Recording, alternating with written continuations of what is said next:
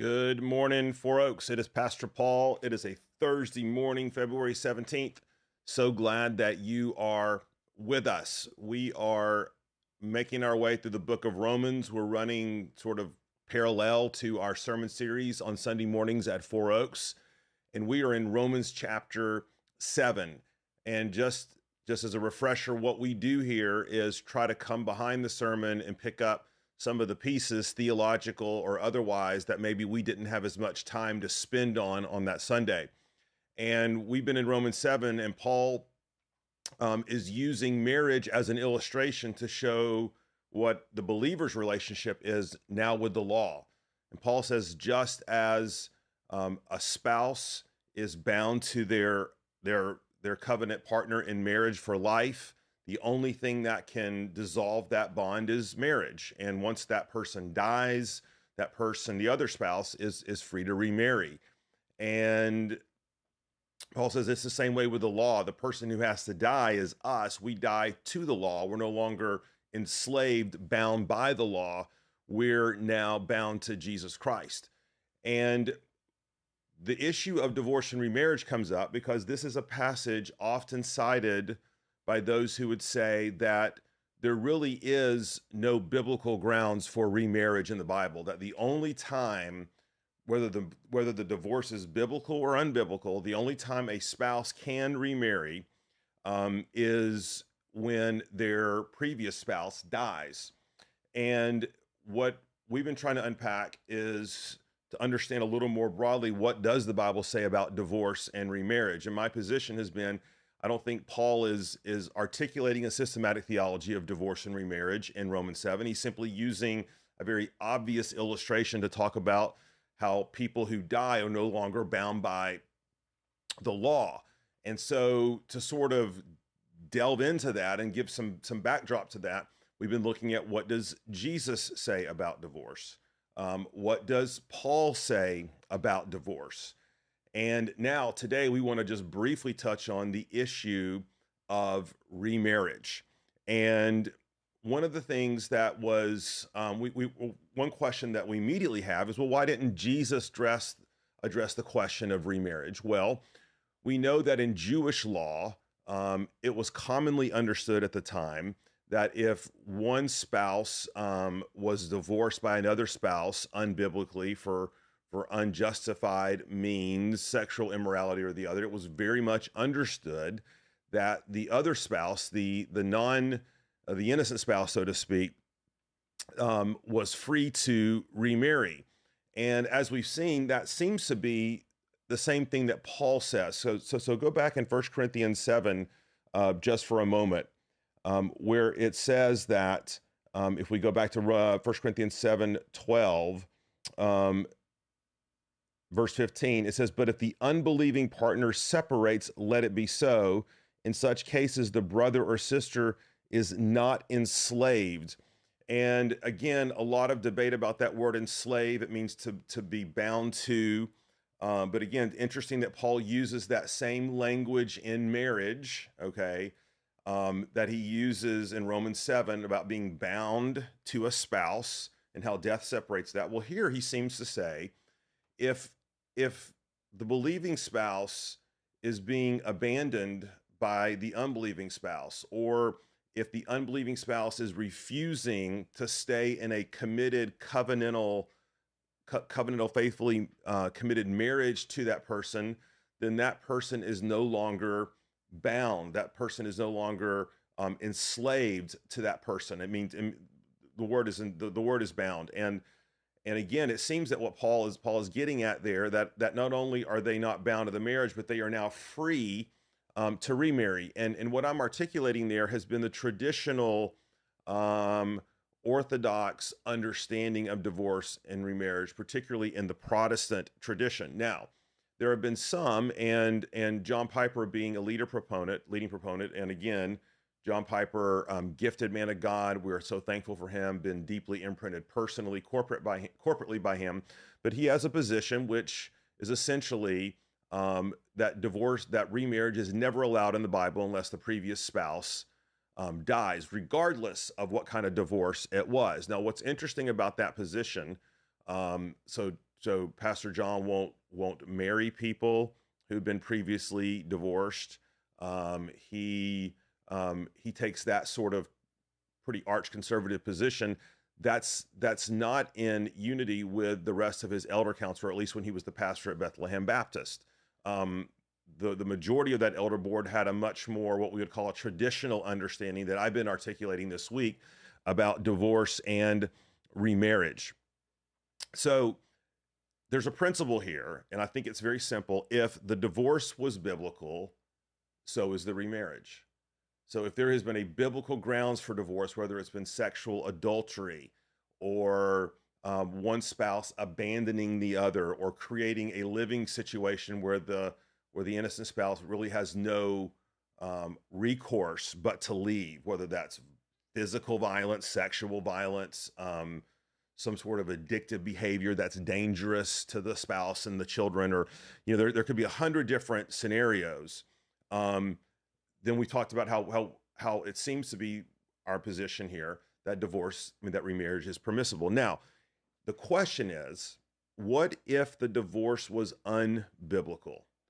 What if someone, whether Christian or non-Christian, has been unbiblically divorced from their spouse, meaning they have owned the share, the lion's share of the weight of the responsibility. They've been unfaithful. They're the one that left the marriage. They're the one that um, um, insisted upon the divorce.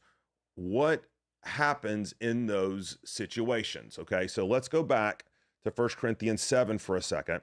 And Paul speaks to the situation.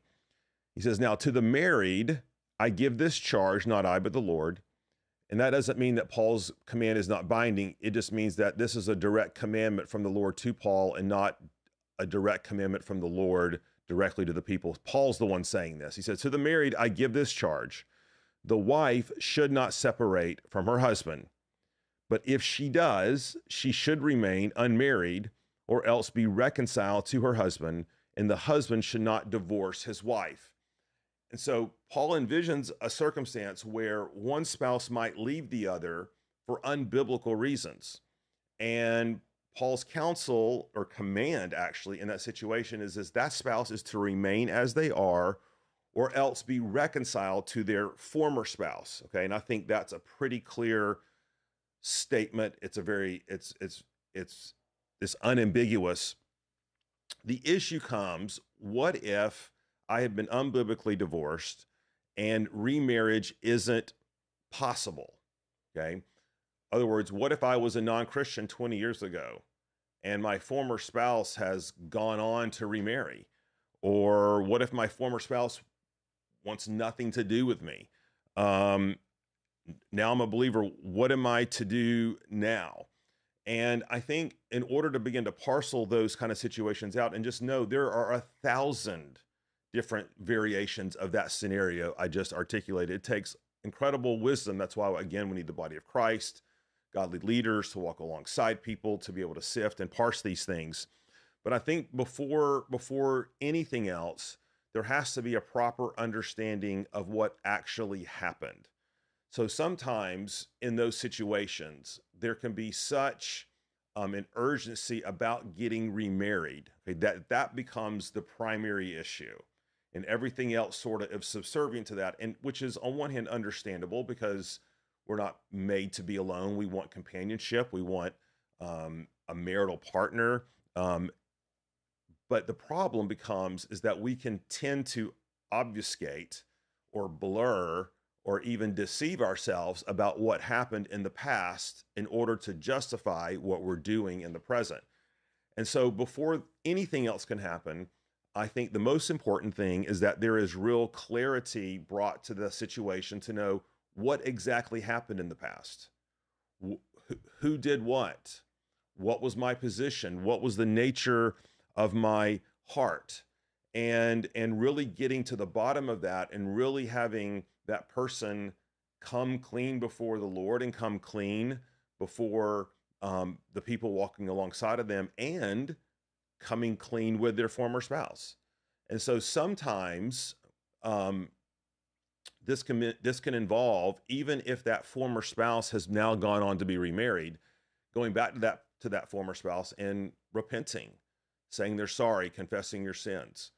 Um, it may be that that former spouse has nothing, has, you know, wants nothing to do with that person. Um, there have been situations where there's been an unbiblical divorce and one partner has realized it, has gone back to the other partner um, to repent.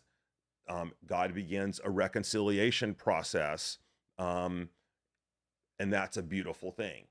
Now, again, we can't cover all the various scenarios, but one thing I would want to say, sometimes people have been tempted to say, well, I divorced unbiblically, I remarried unbiblically, now I should divorce the person I'm un I unbiblically remarried. And again, that that seems, I think that would be wrong. That would making that would be compounding a sin and error, right?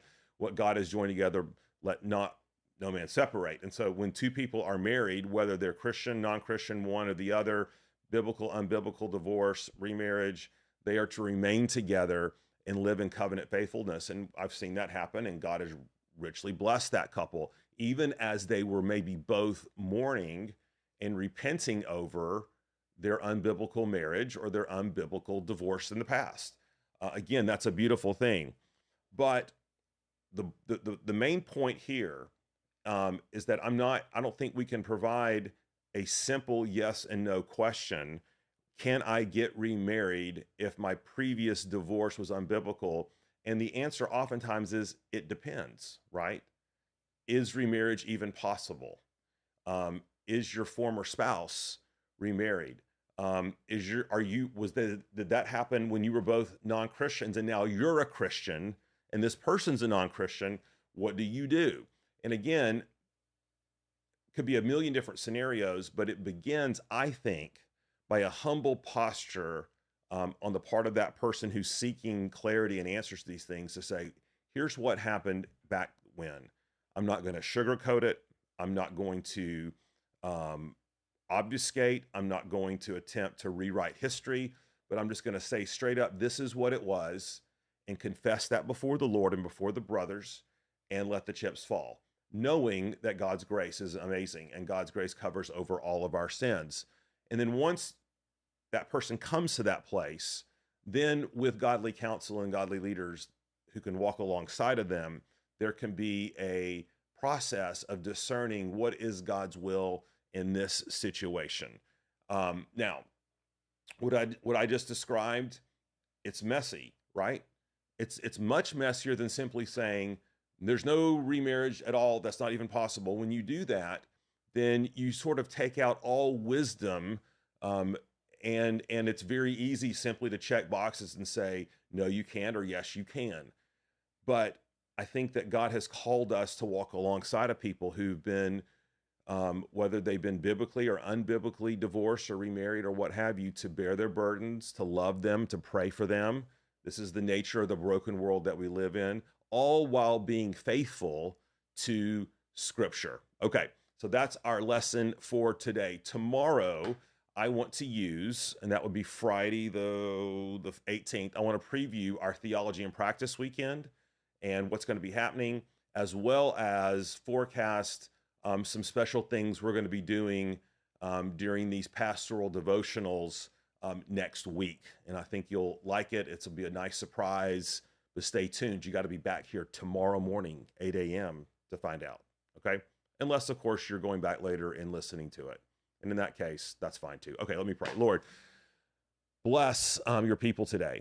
And Lord, I know many come from just complex backgrounds and marital situations and divorces. And Lord, it can seem messy. It is messy. But Lord, your grace is greater than all of our sins. And that's why we want to be humble about it, confess these things freely before you, and um, pray and just know that you will guide and direct us. In Jesus' name we pray. Amen. Thanks, everybody. Have a great day. See you tomorrow.